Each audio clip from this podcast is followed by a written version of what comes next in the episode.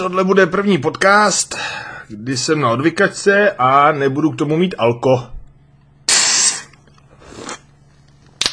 Tak snad to nebude stát za hovno. Takže dneska to bude velký silný informační nářez, ze kterého nikdo nebude schopný pojmout na první poslech víc jak dvě, tři zajímavosti. To znamená, že vám zbude ještě tak 97 faktů, který vám pošleme na následujících minutách do uší a bude to zbytečný. A proč to dělám? Protože od tebe neočekávám ani hovno, no tak jedem!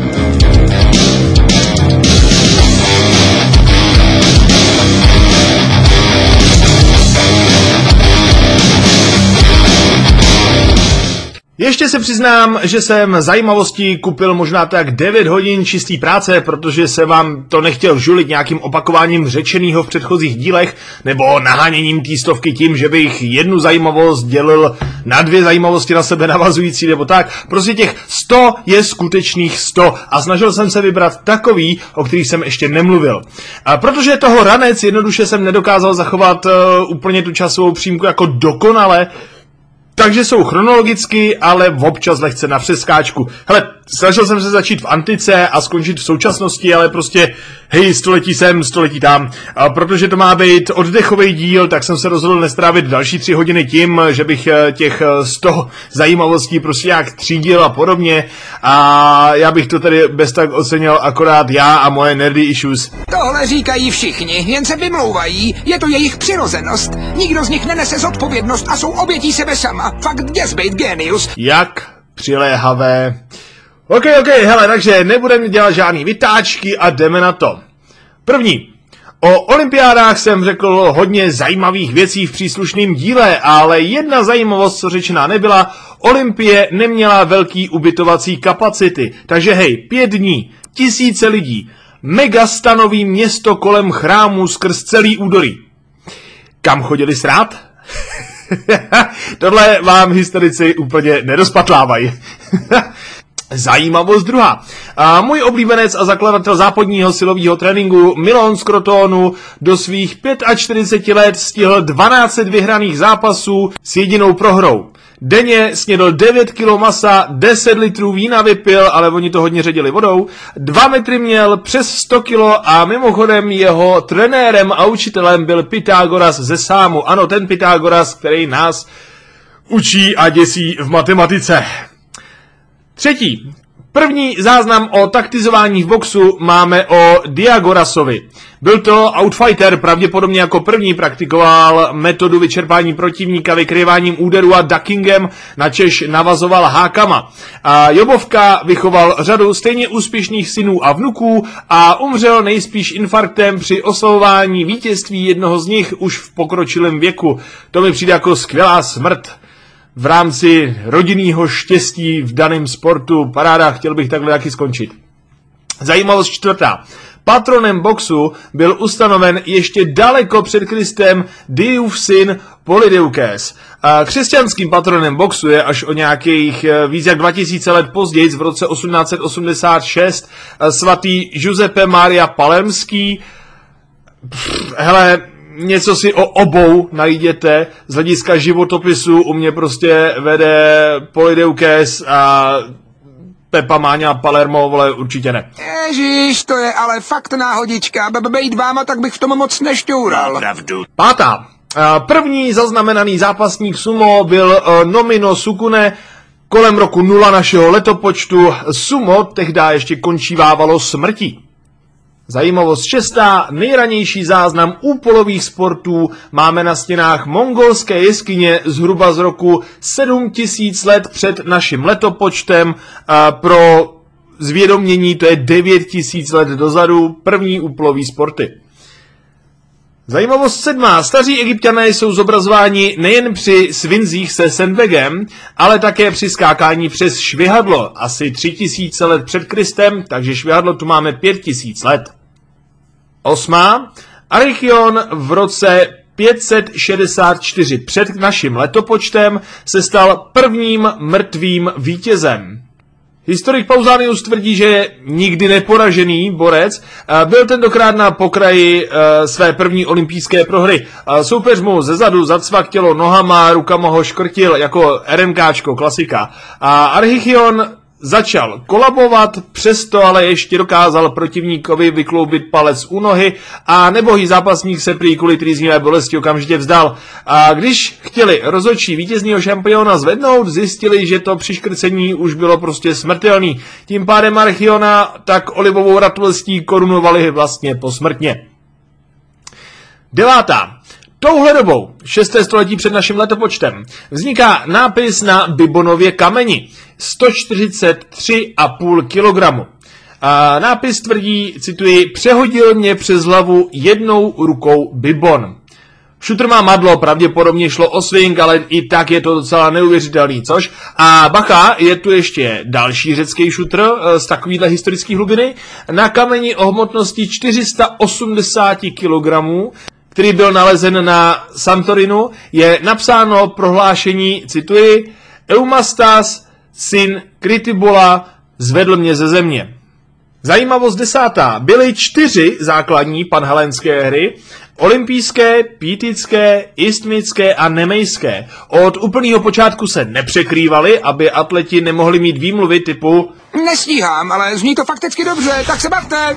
Zajímavost jedenáctá. No a pítické hry jsou podle všeho starší než ty olympijské, nejmladší jsou pak ty nemejské. Takže uh, proč byly ty olympijské nakonec ty nejprestižnější? No pač, v konečném důsledku jde vždycky jenom o atmosféru místa, že jo? Prostě jenom údolí, sochy, chrámy, ne vole, šlo o svaly. V ostatních hrách se zároveň soutěžilo v malování, divadle, rétorice a umění a takových těch věcech. Ty olympijské byly prostě ty nejnasvalenější, takže historie ukazuje, jestli lidi chtějí pamatovat prostě jenom ty svalnaty. 12. Kolem roku 0 začínáme mít záznamy o metodě výcviku římských vojáků s těžkými maketami zbraní. Většinou tréninkové zbraně vážily dvojnásobek těch, se kterými se reálně bojovalo, Řekové například při běhu hoplítů používali prostě to, čím válčili, jo? Takže tohle je první metoda zatížených výkonnostních pohybů. Následně to vidíme i u středověkých rytířů a pak si to adoptují moderní olympijští atleti. Doteďka třeba koukněte na video s holkama holcovejma a jsme svědky toho, že prostě trénuješ s něčím těžším, než čím potom podáváš ten výkon. Takže první záznam prostě římská armáda. Zajímavost 13. 394 našeho letopočtu. Stále více kristianizovaní římané zakazují olympijské hry. 1894 se začíná pracovat na jejich obnově. To je přesně 1500 let. Dva roky na to se hry obnovují. Náhoda. A zajímavost 14. Mimochodem už tři století před Kristem máme záznamy o profesionálních sportovcích. Někteří atleti se nechali najímat jednotlivými městskými státy, aby je reprezentovali. Další záznam o profesionálních sportovcích máme pak až v roce 1527 z Paříže. 15. Ze čtvrtého století před Kristem pochází první dochované fresky zachycující boj dvou ozbrojených mužů vybavených přilbicemi, štíty a oštěpy. Nejspíš to byly etruskové, kdo tím pádem začali gladiátorské boje, a to v rámci pohřebních rituálů.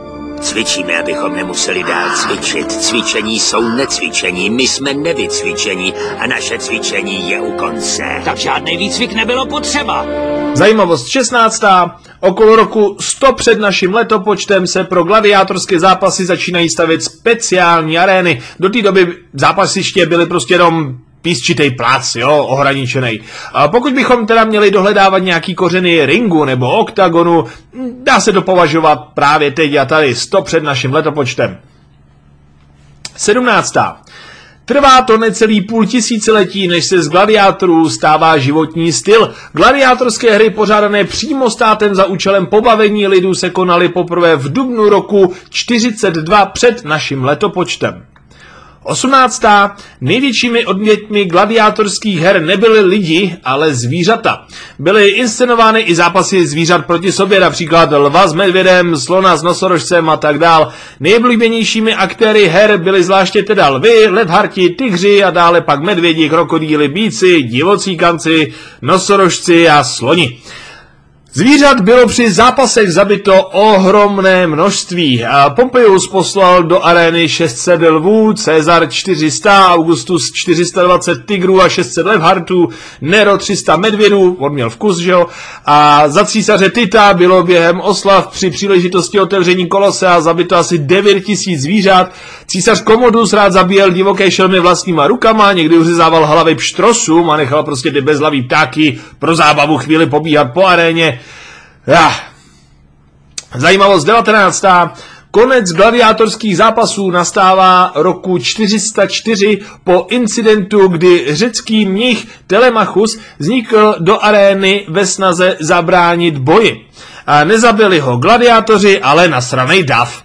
Byl by to šťastný příběh, kdyby císař Honorius nebyl píče a zápasy gladiátorů natrvalo nezakázal. Souboje se šelmami byly zakázány za dalších až 200 let.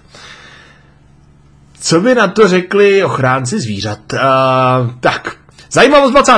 Během mongolské invaze do Iránu, což je 1256 našeho letopočtu, mnoho iránských palvání cestovalo do Indie a zaselo tedy některé z tradic a nástrojů palvání na indický subkontinent. Tři staletí tady ta pomůcka bubla a z perského mílu se stává, mm, stávají spíš teda indické varianty, jako jsou Eka, Karela, Joria, Gada. E, Indové přidávají i hřebíky a čepele, neznámější jsou asi Nail Jory a asi nejvýznamnější, nejvýraznější indická úprava teda původních perských klabů. Je teda dost pravděpodobný, že celou tuhle tisíciletou siláckou kulturu teda vlastně založil jeden z instruktorů perských válečníků, co začal trénovat první Indy. Což prostě zase mohlo nasrat hodně Peršanů. Tak, kdo ho prásk nemůže žít? Fajn, klidně zabiju o týpka víc, bude to rozcvička. 21. A je to zajímavý, ale až ve středověkých pramenech nacházíme první relevantní zmínky o gymnastickém mostu a stojkách v rámci tréninku, nejspíš to bude souviset s postupným rozvojem kejklířů. Zajímavost 22. Legenda o Bivojovi, borci, co chytil divokýho kance za uši, nahodil si ho na záda a odnesl ho krokovi na hrad, má reálný základ v Jetřichovi z Buzic, který žil kolem roku 1100 a celý příběh byl zaznamenán v Dalimilově kronice. A Jetřich z Buzic by tedy mohl být první oficiální český silák. 23. Unspunenstein, neboli první oficiálně doložený lifting stone ve švýcarských Alpách, získává svůj první psaný záznam ve 13. století. Jakože zvedalo se tam ještě i pár století dřív, jasně, ale tohle máme prostě písemně. A je to teda zatím nepodložená teorie, ale časově by to s porovnáním záznamů z Anglie a severní Evropy dávalo smysl, že celý fenomén zvedání vlastně těch šutrů v rámci té germánské populace začínal v Alpách. Zajímavost 24. Tohle je takový bombonek ženský emancipace v rámci nejtuštího středověku, ale Eleanora Akvitánská 1122 až 1204 byla první ženská, o který víme, že v tomhle dějiným období pravidelně cvičila. A mimo jiný se i účastnila druhý křížový výpravy, kde vznikla úplně brďácká historka o tom, jak strana jejího muže začala prohrávat, tak se se svýma dvorníma dámama rozhodla vyjet na koních obkroužit bojiště a všechny s kozama venku. Saraceni víc čuměli na ty dudlíky natřásající se při jízdě, než na kopí soupeřů. Tada, prostě je další situace, kterou vyhráli kozy. Jo a mimo jiný se dokázala i legálně rozvést ve 12. století. Ženská, jo? Herdek baba, fakt že jo. 25. zajímavost, oproti tomu nemáme o Janě z Arku 1412 až 1431 žádný pořádný záznam, že by jakkoliv trénovala. A romantický představy o tom, že nosila těžkou zbroj a máchala klasickým středověkým mečem, taky nejsou úplně podložený. Je pravděpodobný, že ta buchta sama nevážila víc jak 55 kg, takže kolem 20 kg zbroje a 5 kg meč jsou fakt trochu vole silově off. Bum! Uh, za tohle tě sotva klepnou přes prsty, jdeme morty, než to začne být politický. 26. Co vznikne spojením rugby, fotbalu, MMA a rasismu? No asi nejikoničtější sport pozdního středověku, co znám, Calcio Fiorentino. Pravidla se psaná v roce 1580 a jedná se pravděpodobně o první sport, který se kloní od nácviku pro armádní účely, případně spirituálních rituálů k čirý zábavě. Určitě doporučuji, abyste se na to koukli, je to skvělá záležitost, i dokument na Netflixu o tom je Calcio Fiorentino. 27. I když o využívání syrovátky víme už od roku 6000 před Kristem a první záznamy o výrobě síra máme z roku 5500 před Kristem, z Polska mimochodem, tisíc let před Kristem vzniká teprve tvaroh, 460 před Kristem Hippokrates mluví o syrovátce jako léku v rámci změny životního stylu. Roku 160 před Kristem vše přebírají Římani v čele s Galenem. A pak dál v 17. století až v Anglii zažívá syrovátka módní boom se vznikem mléčných barů. V 19. století začínají identifikovat protein. Roku 1890 identifikujeme laktoglobulin roku 1930 získáváme schopnost jej krystalizovat, až v roce 51 1951 se objevuje první reklama na proteinák, takže k proteinňáku vedla cesta dlouhá 8 kurva tisíc let. Zajímavost 28. V roce 1808 máme první písemný záznam o tom, že těžký fyzický trénink ženského těla vypíná menstruaci. A tahle informace rozbourala ženským přístup do tělocvičen CCA na 100 let. 29. Box vznikl v roce 1719. Nicméně pravidla získává až v roce 1743 za účelem snížení úmrtnosti rohovníků. Rukavice se přidávají až v roce 1867, ale legálním sportem se stal až v roce 1901. Woo! 30. Od roku 1897 z Queensberryho pravidly má box 3 minuty kolo, minutu pauzu. Nicméně počet kol je neomezený, dokud se nerozhodne. Nejdelší známý souboj trval 106 kol, tedy cca 7 hodin, a byla to plichta, protože oba borci museli do práce, což mohlo nasrat. Tak proč si neumřel? A co s tím hodláš dělat? Leda hovno, odcházím. Zajímavost 31. V roce 1900 Jiří Gudjarkovský organizoval Český olympijský výbor pro hry v Paříži.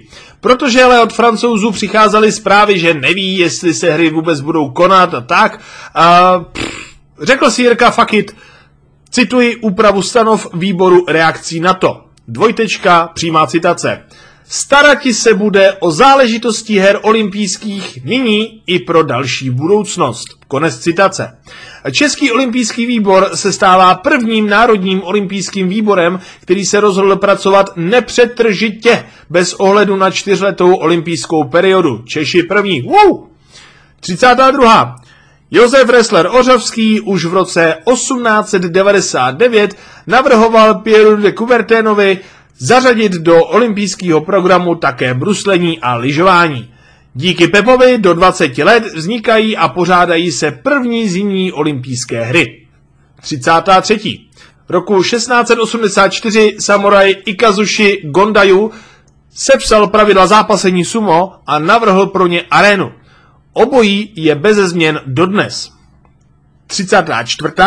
V průběhu renesance, také jinak cca 15 až 1550, se objevuje více do záznamů o metodě balistického tréninku Stangeschieben, uh, vhodného pro šerm a podobné sporty. Šlo o držení zužené tyče za úzký konec přes rameno a házení tak, aby dopadla napřed tlustým koncem.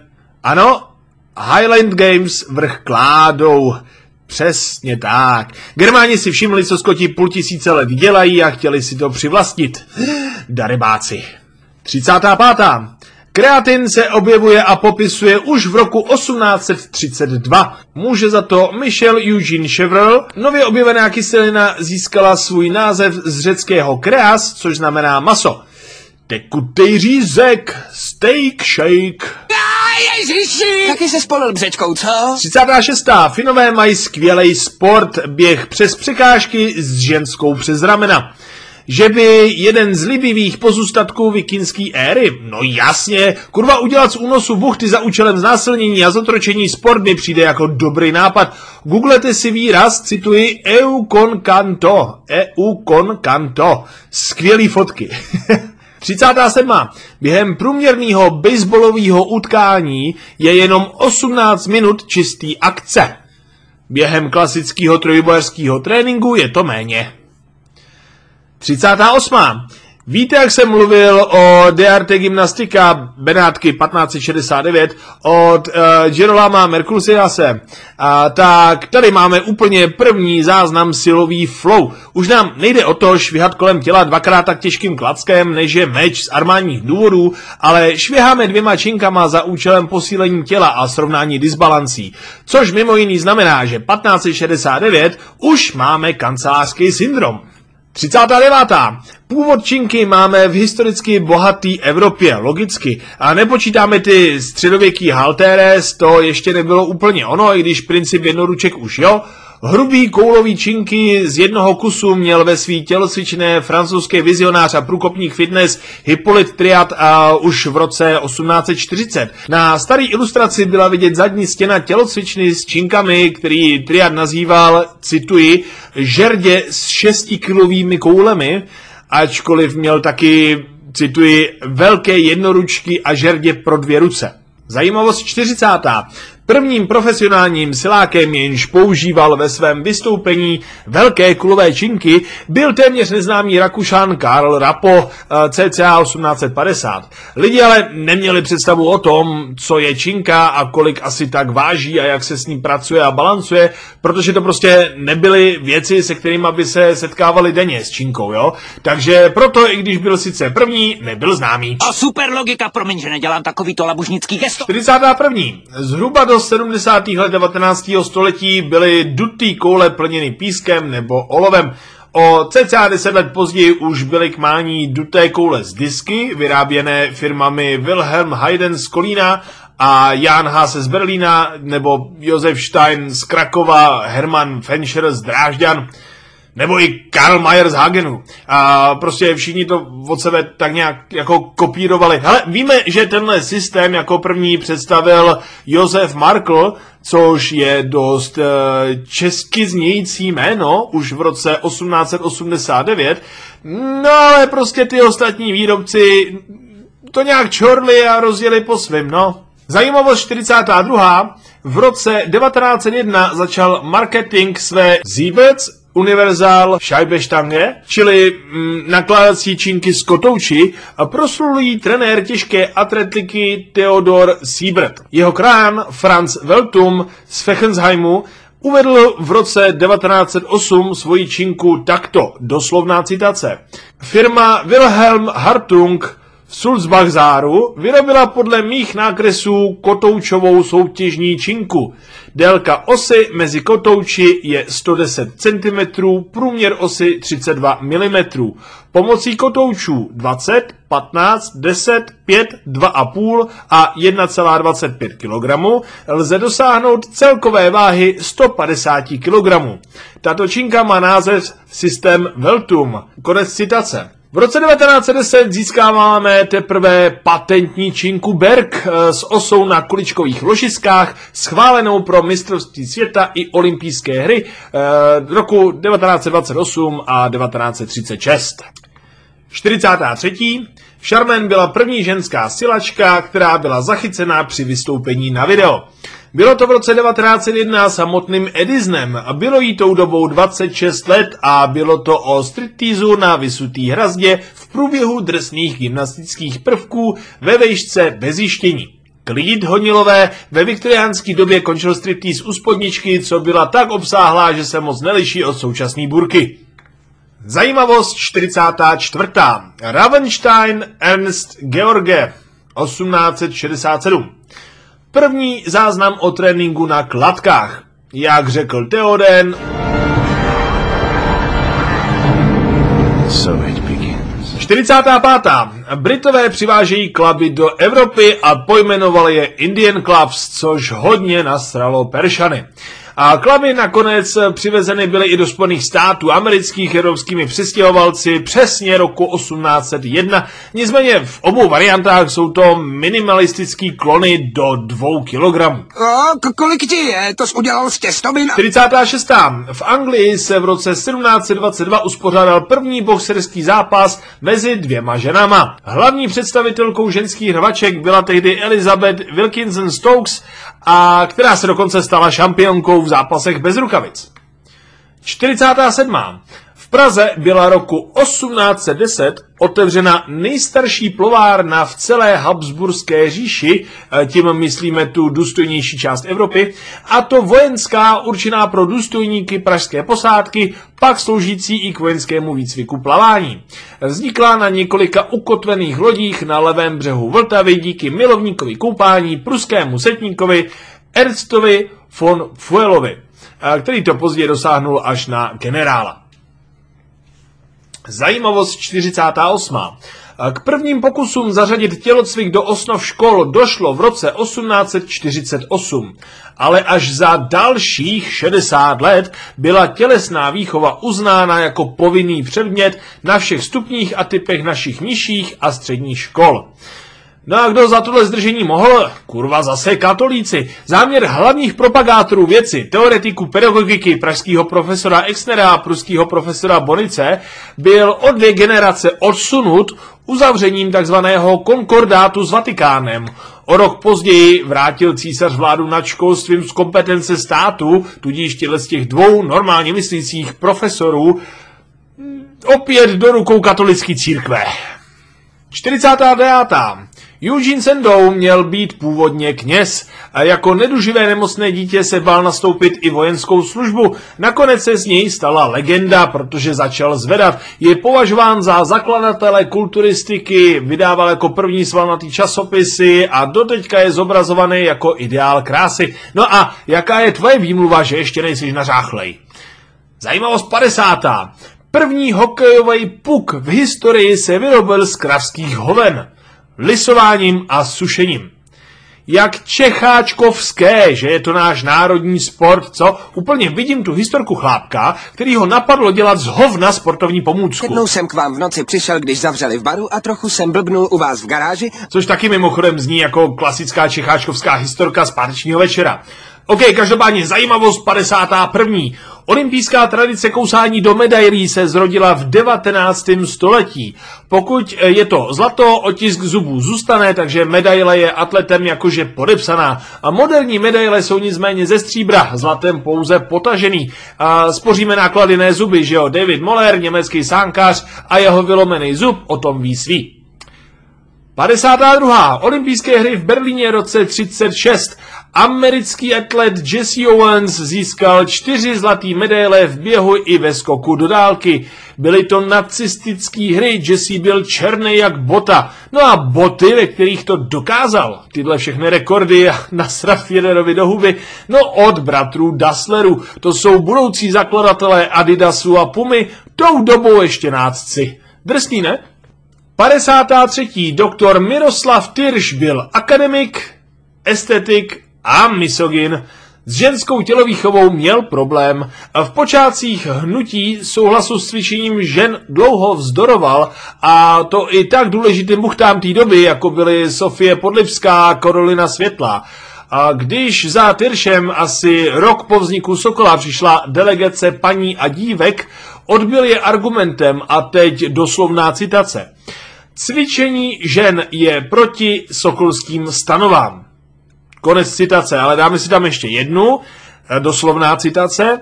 A krom toho cvičení ubírá ženám na kráse, mateřství pak přímo ohrožuje. A pak trénované ženské tělo, dokonce snad svalnaté, ach pán Bůh chraň, něco takového musí nutně snižovat dívčí a ženskou přitažlivost v očích mužů. Konec citace. Uh, brr, to už jim neřekl do ksichtu, to sice napsal, ale taky drsný. Zajímavost 54. Dlouho jediný tělocvičný spolek paní a dívek pražských existoval mimo platformu Sokola. Vlastně do něj nepatřil jakože vůbec, jenom využíval formou pronájmu vybavení Sokolů, včetně jejich tělocvičny. A předsedkyní prvního českého tělocvičného spolku je Kateřina Fignerová, však víme, ne, díl 34. A tajemnice je Věnceslava Lužická, pokladna pak Betty Smetanová, manželka Bedřicha Smetany. Hlavní cvičitelkou se pak ve svých 24 letech stává Kleméně Hanušová, a která ze svých nejzkušenějších kamarádek následně sestavila cvičitelský sbor. Zajímavost 55. Tyrš nikdy slovo sport nepoužíval a vnímal to hanlivě. Sport spojoval s vypjatým individualismem, sáskami a narcistní touhou být první. Tyrš mluvil vlastně zásadně o tělocviku, případně tělovýchově. Což je sice krásná myšlenka Kalokagáty, ale myslím, že ten antický západní ideál překonávání se trošku nepochopil. Jestli cvičíte jen, když se vám to hodí, nejste cvičení, ale kokoti. 56. Mezi propagátory amatérského boxu patřil i americký prezident Theodore Roosevelt, který měl ve sklepení Bílého domu postavený boxerský ring a jeho zásluhou se amatérský box objevil poprvé na olympijských hrách v St. Louis v roce 1904.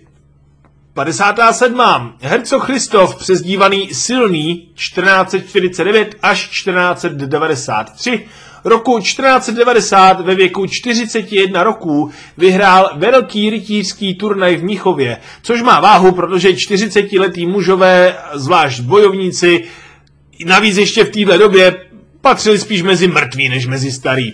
A aby to nebylo málo, zvedl oblý kámen z černé žuly vážící 364 funtů, což je dneska něco jako 180 kilo, a odhodil jej stranou 9 kroků, což je dneska asi 4,5 metru.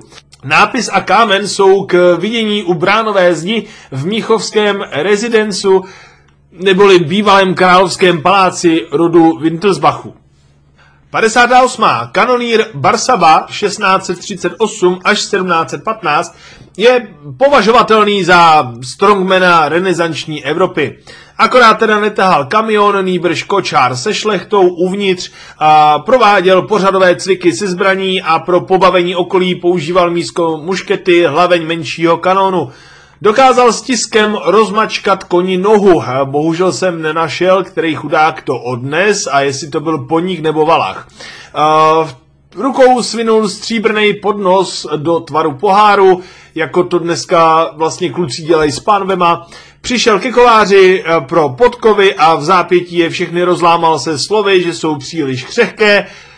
Kovář se trošku nasrál a chtěl mu jako vyrobit nový, jenže Barsaba vzal kovadlinu a schoval si ji pod kabát. Je. Zajímavost 59. Richard Joy, neboli Kenský Samson, 1675 až 1734. A dne 15. listopadu 1699 jej povolal král Vilém III. do Kensingtonského paláce, aby honoraci předvedl svoji sílu. Joy tenkrát pomocí popruhu kolem boků zvedl váhu čítající 1023,5 kg. Údajně přitom použil tlustý kožený pás a rukama se opíral o železné zábradlí, takže taková variace backliftu. A pro zajímavost, byl to mutant, ten kluk měl sotva 80 kg, ale jeho neuromuskulární konektiva byla tak příšerně vybočující, že se bavil přetahováním se stunovejma valachama. 60. Thomas Topham, 1702 až 1749. Chlap se silou doslova 12 mužů, co předváděl svoji sílu před nejlepšíma vědcema své doby, například i před žáky Newtona a podobně. A, takže si můžeme být docela jistý autentičností jeho výkonů. Třeba, že přetrhl pro vás stažnou odolností 1015 kg. Průměr toho lana byl 1,6 cm. Jo, já vím, jako představte si to, co přetrh, jo. Na backlifts v konstrukci utáhl přes 800 kg, v zubech zvedl přes 730 kg. No a nakonec ho podvedla stará, měl s ní čtyři dcery, tak jí pomodal a sebe podříz. A bulvárek, ona to přežila a zdědila všechen jeho majetek. Kámo, to je fakt nezdravý vztah. Snad ti nevadí, že jsem poslouchal. 61. Karl von Eckenberg, 1684 až 1748. Poprvé se jeho jméno objevuje kolem roku 1717 v Berlíně, kde byl vedoucím divadelního souboru, provazachodcem a žongléřem jako Herkules Hartzmann. Z popruhy kolem pasu prý nadzvedl 910 kg vážící hlaveň kanonu s bubeníkem, nechal si na prsou rozbít kámen, v sedě se zapřenými chodidly, odolával tahu páru koní, prováděl set z lehu s mamutí zátěží na hrudníku, holýma rukama trhal kotevní řetězy, ve stoji na lešení zvedl koně i s jezdcem a v ruce přitom držel pohár s vínem, v leže patami a hlavou mezi dvěma židlemi udržel na těle až sedm stojících mužů. Hele, u většiny zkousků využil zákony mechaniky nebo si prostě pomohl. Hlaveň kanonu ležela tak, aby ji zvedal fakt jenom pár centimetrů, rozbíjený kábel byl z měkkého pískovce a tak dál. Nicméně Egbertovy výkony posloužily jako základ pro pozdější disciplíny většiny profesionálních siláků. Zajímavost 62. Giovanni Belzoni 1778 až 1823. V 16 letech odešel do Říma studovat hydrauliku a od roku 1796 se toulal po Evropě. V Německu poznal skupinu artistů se silákem, který na sobě stavěl lidské pyramidy a Belcony, chasník vysoký přes 2 metry, relevantní podklady uvádějí 198 až 203 cm, vážící přirozeně 125 kg, se rozhodl pokusit uživit stejnou profesí. Výstup měl název, uh, doslovná citace, Jack and the Giant Killer a v programu Belcony vzpíral a poté nosil kolem manéže na ramenou 11 mužů stojících na železné kleci, která sama o sobě vážila další 60 kg a s lidma to potom celý vážilo asi nějakých 770. Vystoupení v cirkusu Westley uh, osobně viděl spisovatel Charles Dickens a ten napsal doslovná citace Belcony nesl na ramenech a hlavě 12 mužů, nahoře stála madam a mávala vlajkou. Konec citace. Počítáme-li teda 60-kilovou klec, váhu manželky cca 50 kg a 12 chlapů, tou dobou průměr 65 kg, dospějeme k číslu 890 kg a chodil s tím kolem manéže, jo? A podle dobových plakátů byl Belcony dokonale stavěný a měl nezvykle mohutná lítka. Proč asi? Jo a tak krom jiného byl slavný a úspěšný archeolog, objevil třeba i slavný údolí králu. Docela úspěšný chalan, ne? Zajímavost 63. Karl Rapo, o kterém jsme se tady už zmínili, 1800 až 1854, byl prvním silovým žonglérem moderní doby a hodně nepovedený aristokratický synek páč zdrhl ke kočovníkům ještě na začátku puberty a už se nikdy nevrátil. Víte, jak občas vtipkuju o mladém Lebedovi a jeho poznámce ze základky doslovná citace, vyrval ze zdi topení a mlátil s ním svého spolužáka. Konec citace, to se fakt stalo. A tak 200 let před tím, než se vůbec Lebeda narodil, a napadli Karla regulérní loupežníci a Boris to přežil jenom díky tomu, že z vozu vyrval nápravu a mlátil je s ní. Zbudoval skupinu Rapo Teatr a na hřbetu nosu vyvažoval vejce, na bradě udržel 90 cm vysokou lodní kotvu s dělovou koulí, pohazoval s 18-kilovými koulema, žongloval s 5-librovými míči a chytal je za krk, což je nářez, a koulel přes hlavu a házel z ruky do ruky, vyvažoval také živé koně a občas si nechal přejet ruce automobilem. No a potom prostě tyfus a konečna. 64. Náš Gustav Frištenský se původně učil kovářem, ale jeden hodně dementní vtípek v roce 1893 s rozhavenou podkovou mu popálil ruce solidně dohoven, že se tři měsíce léčil a jenom se snažil znovu sevřít prsty a následně se vyučoval na řezníka. Podotýkám, že k tomu, aby člověk mohl být silák, tak musí něco udržet a tenhle ten start je docela drsnej, o to větší váhu má jeho jméno. Zajímavost 65. Zdena Koupková. Hele, těžký životní příběh z hlubin válečního Československa nejfotografovanější česká atletka své doby. V roce 1933 se stává mistriní světa na 800 metrů, mistriní republiky v běhu na 200 metrů a ve skoku do dálky.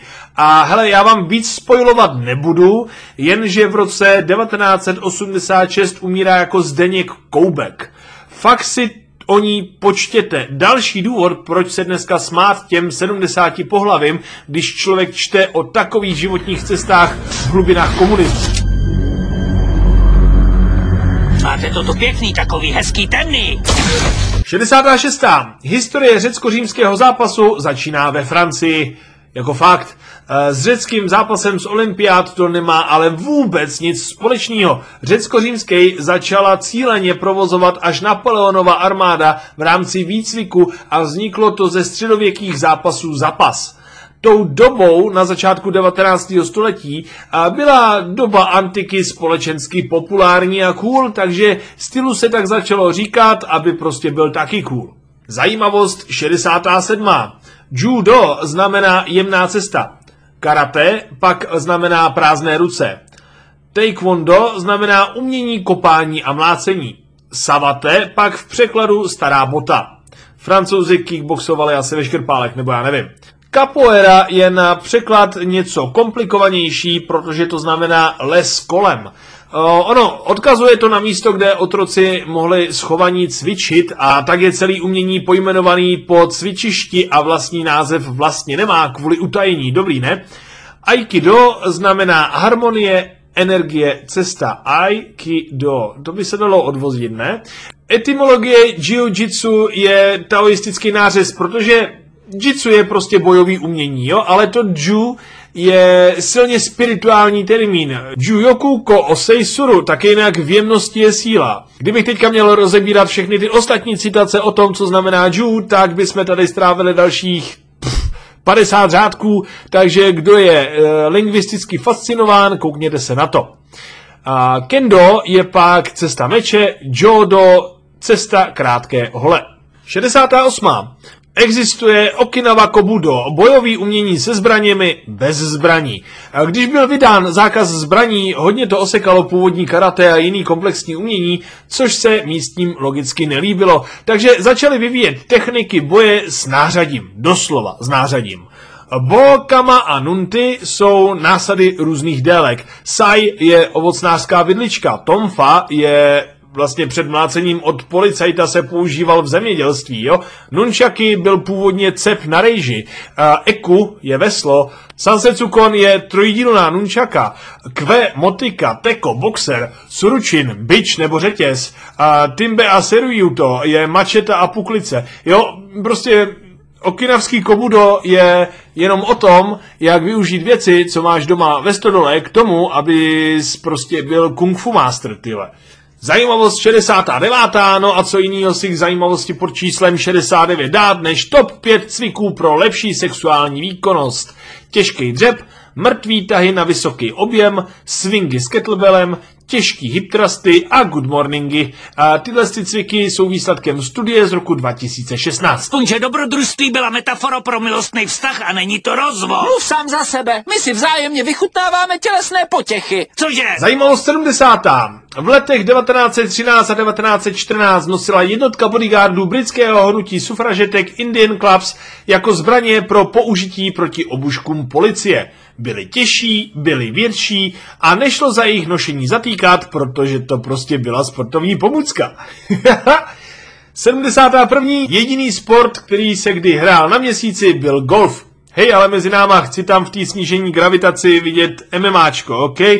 A nebo i box by byl zajímavý sám o sobě. Vodost pomalejší, protože zapřít nohama se úplně tak nemůžeš, viď? Nějaký jitsu by bylo taky zajímavý. Každopádně byl tam zatím jenom golf. 72. když se organizovaly olympijské hry v Japonsku v roce 2021, měli organizátoři pro víc jak 11 000 atletů z víc jak 200 zemí v olympijských vesničkách na víc jak tři týdny připravených dohromady 160 tisíc kondomů. A nezbyl ani jeden. Bacha, tahle tradice je už od her v Soulu mít v, uh, kondomy v olympijských vesničkách, tedy z roku 1988, no a šprcek se spotřebovává hry od her víc a víc. Zajímavost 73. A abychom teda navázali, profesor Barry Komisaruk z Rutgers University New Jersey Sex může přispívat k rychlejší regeneraci organismu, tedy při nejmenším případě u žen.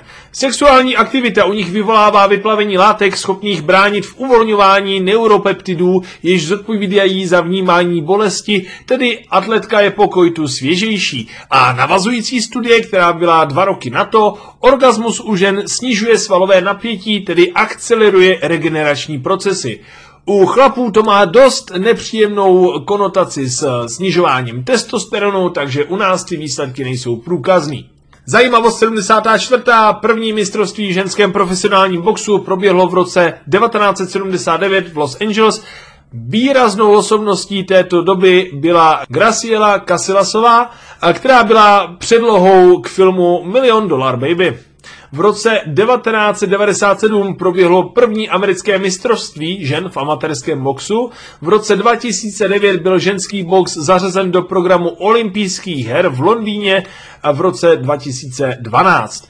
Byl i na programu olympijských her v Rio de Janeiro v roce 2016. Zajímavost 75. Veganství vzniklo v roce 1951, kdy britská Division Society zveřejnila oficiální definici veganství. Definice zní doslovná citace. Veganství je způsob života, jehož snahou je v co největší možné a praktikovatelné míře vyloučit všechny formy využívání zvířat a krutosti páchané na zvířatech kvůli jídlu, oblečení nebo jakémukoliv jinému účelu. Konec citace. Největší možná praktikovatelná míra ale není celoplošný zákaz na úkor vlastního zdraví, jak sami zakladatelé několikrát v historii opakovali. Co to? Do prdele, Riku, že to není pravda. Není to celá pravda. Házy! 76. Ketodynní dieta sahá přibližně do roku 1920. Největší boom zažila v 90. kdy ji začal propagovat Jim Abrahams, a režisér a scenárista. U Keta se pomalu hromadí data o skutečných výsledcích, což jiný alternativní výživový směry úplně říct nemůžou. Je ale vtipný, že nejlíp na ní reagují prostě bílí, Keto je těžce rasistická holka a může pomáhat u neurodegenerativních nemocí a podporovat léčbu několika druhů rakovin. 77. označení Paleo Diet je ochranná známka Lorena Cordeina. Paleo je schizofrenní přístup, kde nechceme nic z posledních dvou milionů let vývoje jídelníčku, protože je to bad, ale kombinovat avokádo s masem z evropských druhů zvířat je OK. Jo a má svoje taky oka, i když teda všichni pochybují, že si ho neandrtálci natírali na mamuta. Z mýho tónu asi tušíte, co si o celém paleu myslím. No a Lorenovi touhle business dietku pod ochranou známkou rozsekal i navazující výzkum Turner Thompson k dočtení pod ISSN 1753 pomlčka 4887. Hej, sorry, jako, jsi debil. 78. Top 3 nejslavnější a nejrozšířenější diety na světě, ne tedy alternativní výživový styly, ale fakt diety, jsou uh, Dukanova dieta, a to mi přijde, že Borec akorát nepochopil princip sacharidových vln a přidal tomu protein. Pak uh, Brojsova dieta, to byl elektrikář, co léčil rakoviny 42 dny pouze na zeleninových šťávách. A potom je Majrova dieta, což jsou vlastně silný minerálky a suchý housky.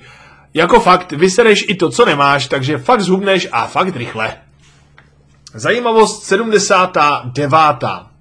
Za současných poznatků se pro redukci hmotnosti, snížení apetitu na junk food a alkohol, srovnání metabolického syndromu a lepší soustředění na stravu jeví půst nebo přerušovaný půst. Uh, hormetický účinek restrikce kalorií u experimentálních zvířat o zhruba 30% konzistentně prodlužuje život, chrání proti rakovině, civilizačním chorobám i demenci. Absolvování dvou až čtyřdenních půstu vyvolá v těle proces regenerace bílých krvinek. Existující krvinky jsou nejprve hladovějícím organismem recyklovány, po obnovení přísunu potravy začne tvorba nových bílých krvinek z kmenových blněk, Postění je taky doprovázeno s redukcí hladiny IGF-1 hormonu, který je spojován se stárnutím, růstem nádorů a rizikem vzniku rakoviny. Tyhle poznatky jsou aplikovatelné i na člověka, bacha, ale v období úplného pustu má člověk zhoršenou schopnost bránit se infekci, jo? zahojit jakýkoliv poranění, včetně operace, včetně regenerace po tréninku, je tam snížená plodnost, musí zvládnout i zdravotní rizika, jako je acidoza a celkově se necítí prostě úplně příliš komfortně, takže no, s rozumem na to. Zajímavost 80. V letech 1984 až 2004 zakazovala VADA, což je antidopingovka, atletům vyšší dávky kofeinu. Bylo totiž prokázáno, že u sportů preferujících anaerobní výkonnostní práh, za nás tedy hlavně sprinty, lifty, krátký zápasy, brutálně posouvají výkon. Uh, prv, hele, vykašlali se na to, protože stejně nebyli schopní to kvalitně ohlídat. Mimochodem, a tuhle tu zajímavost vám dám zadara, nebudeme ji vůbec jako počítat, na Notrumbijské univerzitě experimentovali s kofeinem. Na dobrovolnicích tady testovali vliv kofeinu na pracovní výkony, tuším, že to bylo kolem roku 2015. A namísto zamýšlených 0,3 gramů kofeinu na experimentální dávku, což odpovídá asi třem průměrným kafím, uh, připravil eh, pokusmán dávku z více než 30 gramy kofeinu. To je jednorázově 300 espresíček do bříška. Dobrovolníci, jakmile to vypili, byli okamžitě na tripu. Hele, třás, závratě, srdeční ataka, lehký halucinace, byl to nářez. 14 hodin ty dva chudáci byli na dialýze, kdy je vyplachovali, ale přežili. Hej, takže až příště půjdeš na lift, nemusíš se šetřit s tím kofeinem, to vypadá. Bereme to, až přežijeme, snad se nám povede šlohnout nějakou neskaženou kapalinu a vyfitčet mocať. Nebo ne? 81. V průběhu skoro celých 80. zakazovali organizátoři účast na strongmanských soutěžích Billu Kazmajerovi. A jakmile se objevil na startovní listině, lidi prostě už se nezapisovali, nechtěli závodit, protože byl ve své době neporazitelný a to sakra doslova. A to celkem na sere, že jo, že jsi tak dobrý, že ti zakážou účast tom, v čem jsi dobrý. Hele, pro zajímavost, jako první zvedl všech pět meglešových kamenů, jejichž hmotnost stoupala od 90 po 160 kg. Jeho rekord v silovém trojboji z roku 1981, kdy bez jakýchkoliv vzpěračských pomůcek, bez jakýchkoliv, nazvedal celkově na trojboj tunu 100 kg, to platí do dneška. Zajímavost 82. 1967 americká spisovatelka a sportovkyně Catherine Švýcerová se rozhodla účastnit se bostonského maratonu. Na zmíněný závod se tehdy mohli hlásit pouze muži, protože ještě v 67. se prostě věřilo, že tyhle ty věci nedělají ženským úplně dobře. Na startovní listině se tedy Catherine objevila pod jménem KV Švicer a no, skoro dostala po hubě, je z toho docela solidní ikonická fotka. Když si zadáte Svit Zerová s dvojitým V, Svit Zerová do Google, tak vám to tam vyběhne určitě jako první. Později byla díky tomuhle kousku zapsána v Národní ženské síně slávy a celkem Catherine absolvovala za svůj život ještě víc než dalších 30 maratonů. Vlastně otevřela stavidla. No a dneska se zjišťuje vlastně to, že ženský jsou na ty maratony, ultramaratony lepší než chlapi, co? Ten jejich organismus, teda nevím, jaký čle ještě porad. Zajímavost 83. Světový rekord ve skoku do dálky byl od roku 1969 překonán jenom jednou, a to navíc u mužů. 84. Vzpírání je olympijským sportem až od roku 1896. I když zvedání vah bylo v původních antických hrách známo, byla to tréninková metoda, ne soutěžní disciplína. 85. Pro uznání světového rekordu musí mít sportoviště jasně danou nadmořskou výšku, řeší se nedovolená podpora větru, pak se řeší teprve kalibrace nářadí a až nakonec se hrotí doping.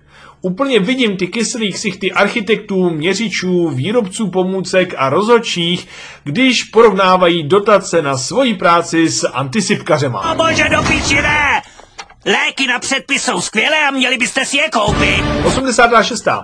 Při spírání je 19 zakázaných metod, jak dostat činku nad hlavu. Z antropologického hlediska jich je maximálně 21, tedy ano, soutěžně se ve spírání akceptují pouze dvě metody vzepření činky.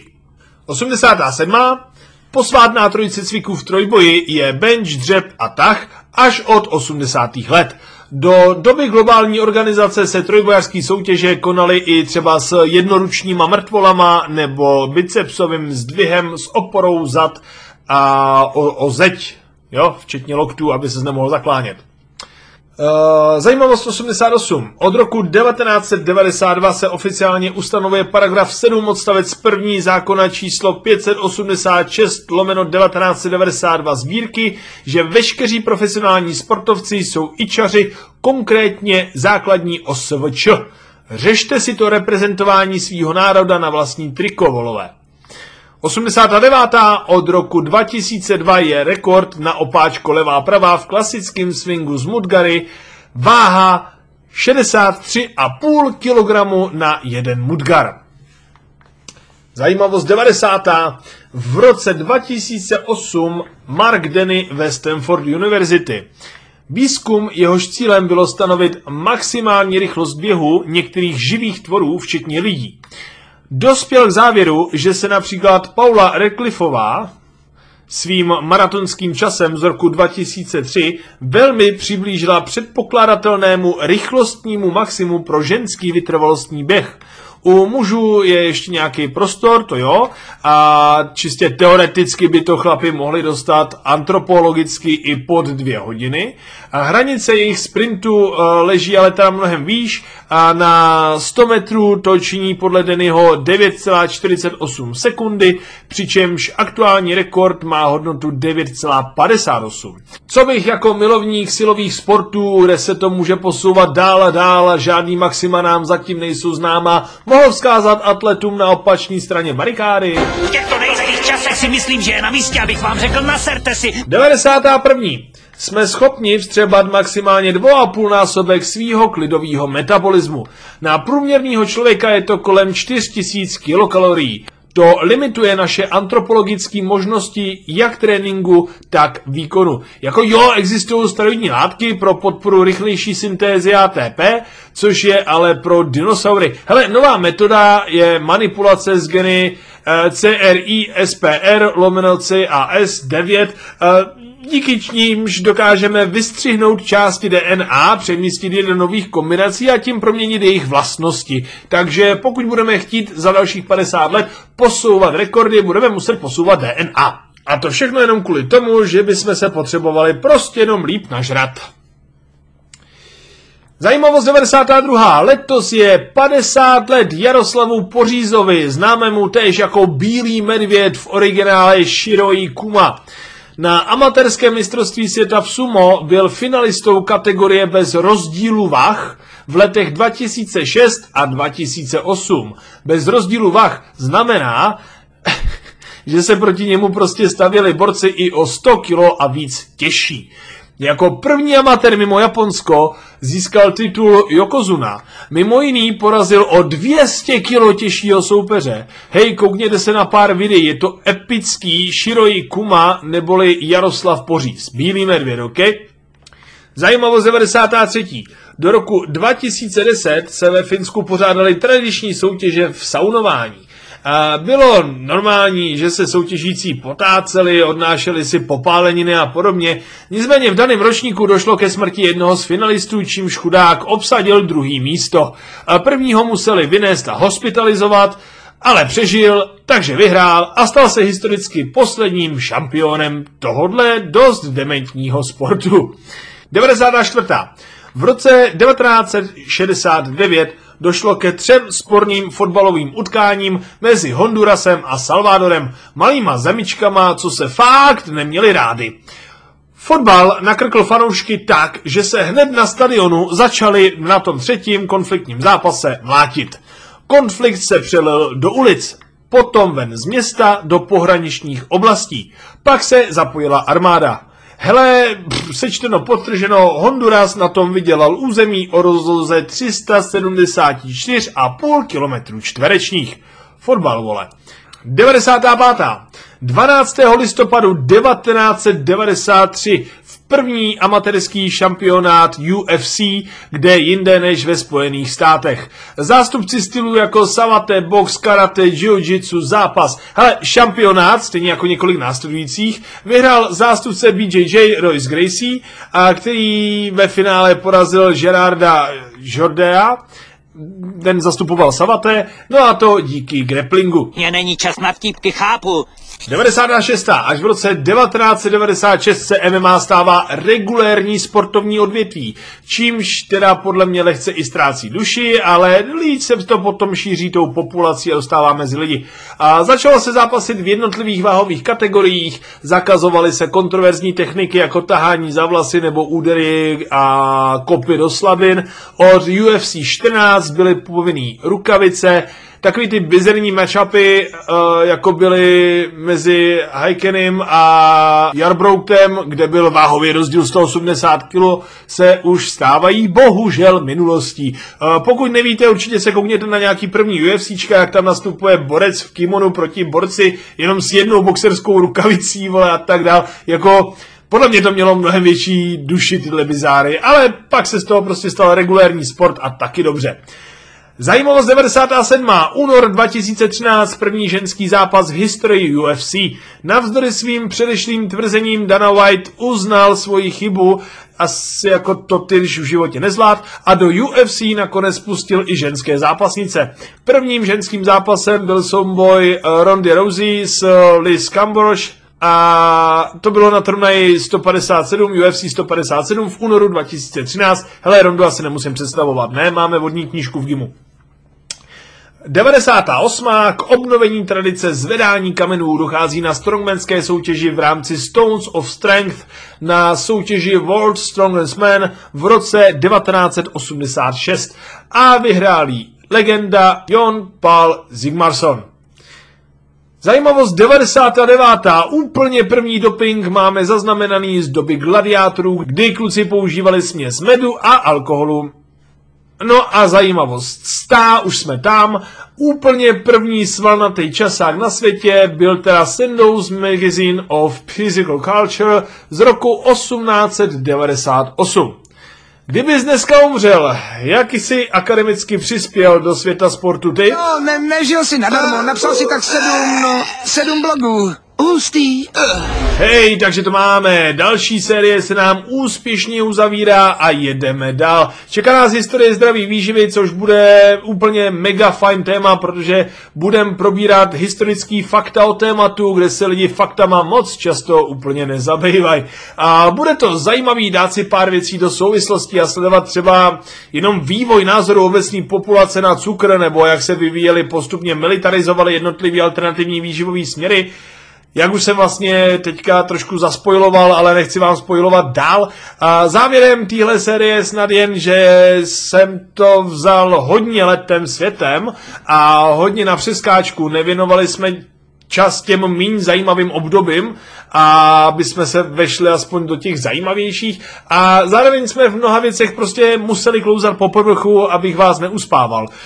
Uvažuji o special sérii čistě o českých silácích a podobný konkrétnější témata, ale jako uvidíme, jak nám to půjde, jo, protože zase, jako, jestli víte, kdo byl Josef Bechyně, Antonín Drešl, Josef Steinbach, Jiří Lurich, Josef Šmejkal, Václav Pšenička, jeho všichni ví, akorát, že byl nějaký frištenský a srstka a to je hodně málo, hodně škoda.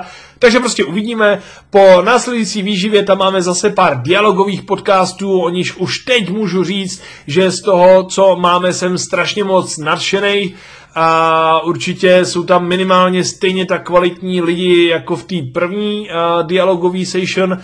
A můžete se namlsat i vlastně na YouTube, protože kromě podcastu jsme z mnoha z hostů zvládli natočit i nějaký tréninkový videa, nebo nějaký nerdí videa a tak dál, takže koukněte i na YouTube. Hele, eh, držte se, smějte se a dneska jsem darebák a žádný vtípek na závěr prostě nebude. Tak to seš fakt kreten, ale je fajn, že jsi to aspoň přiznal. Čus.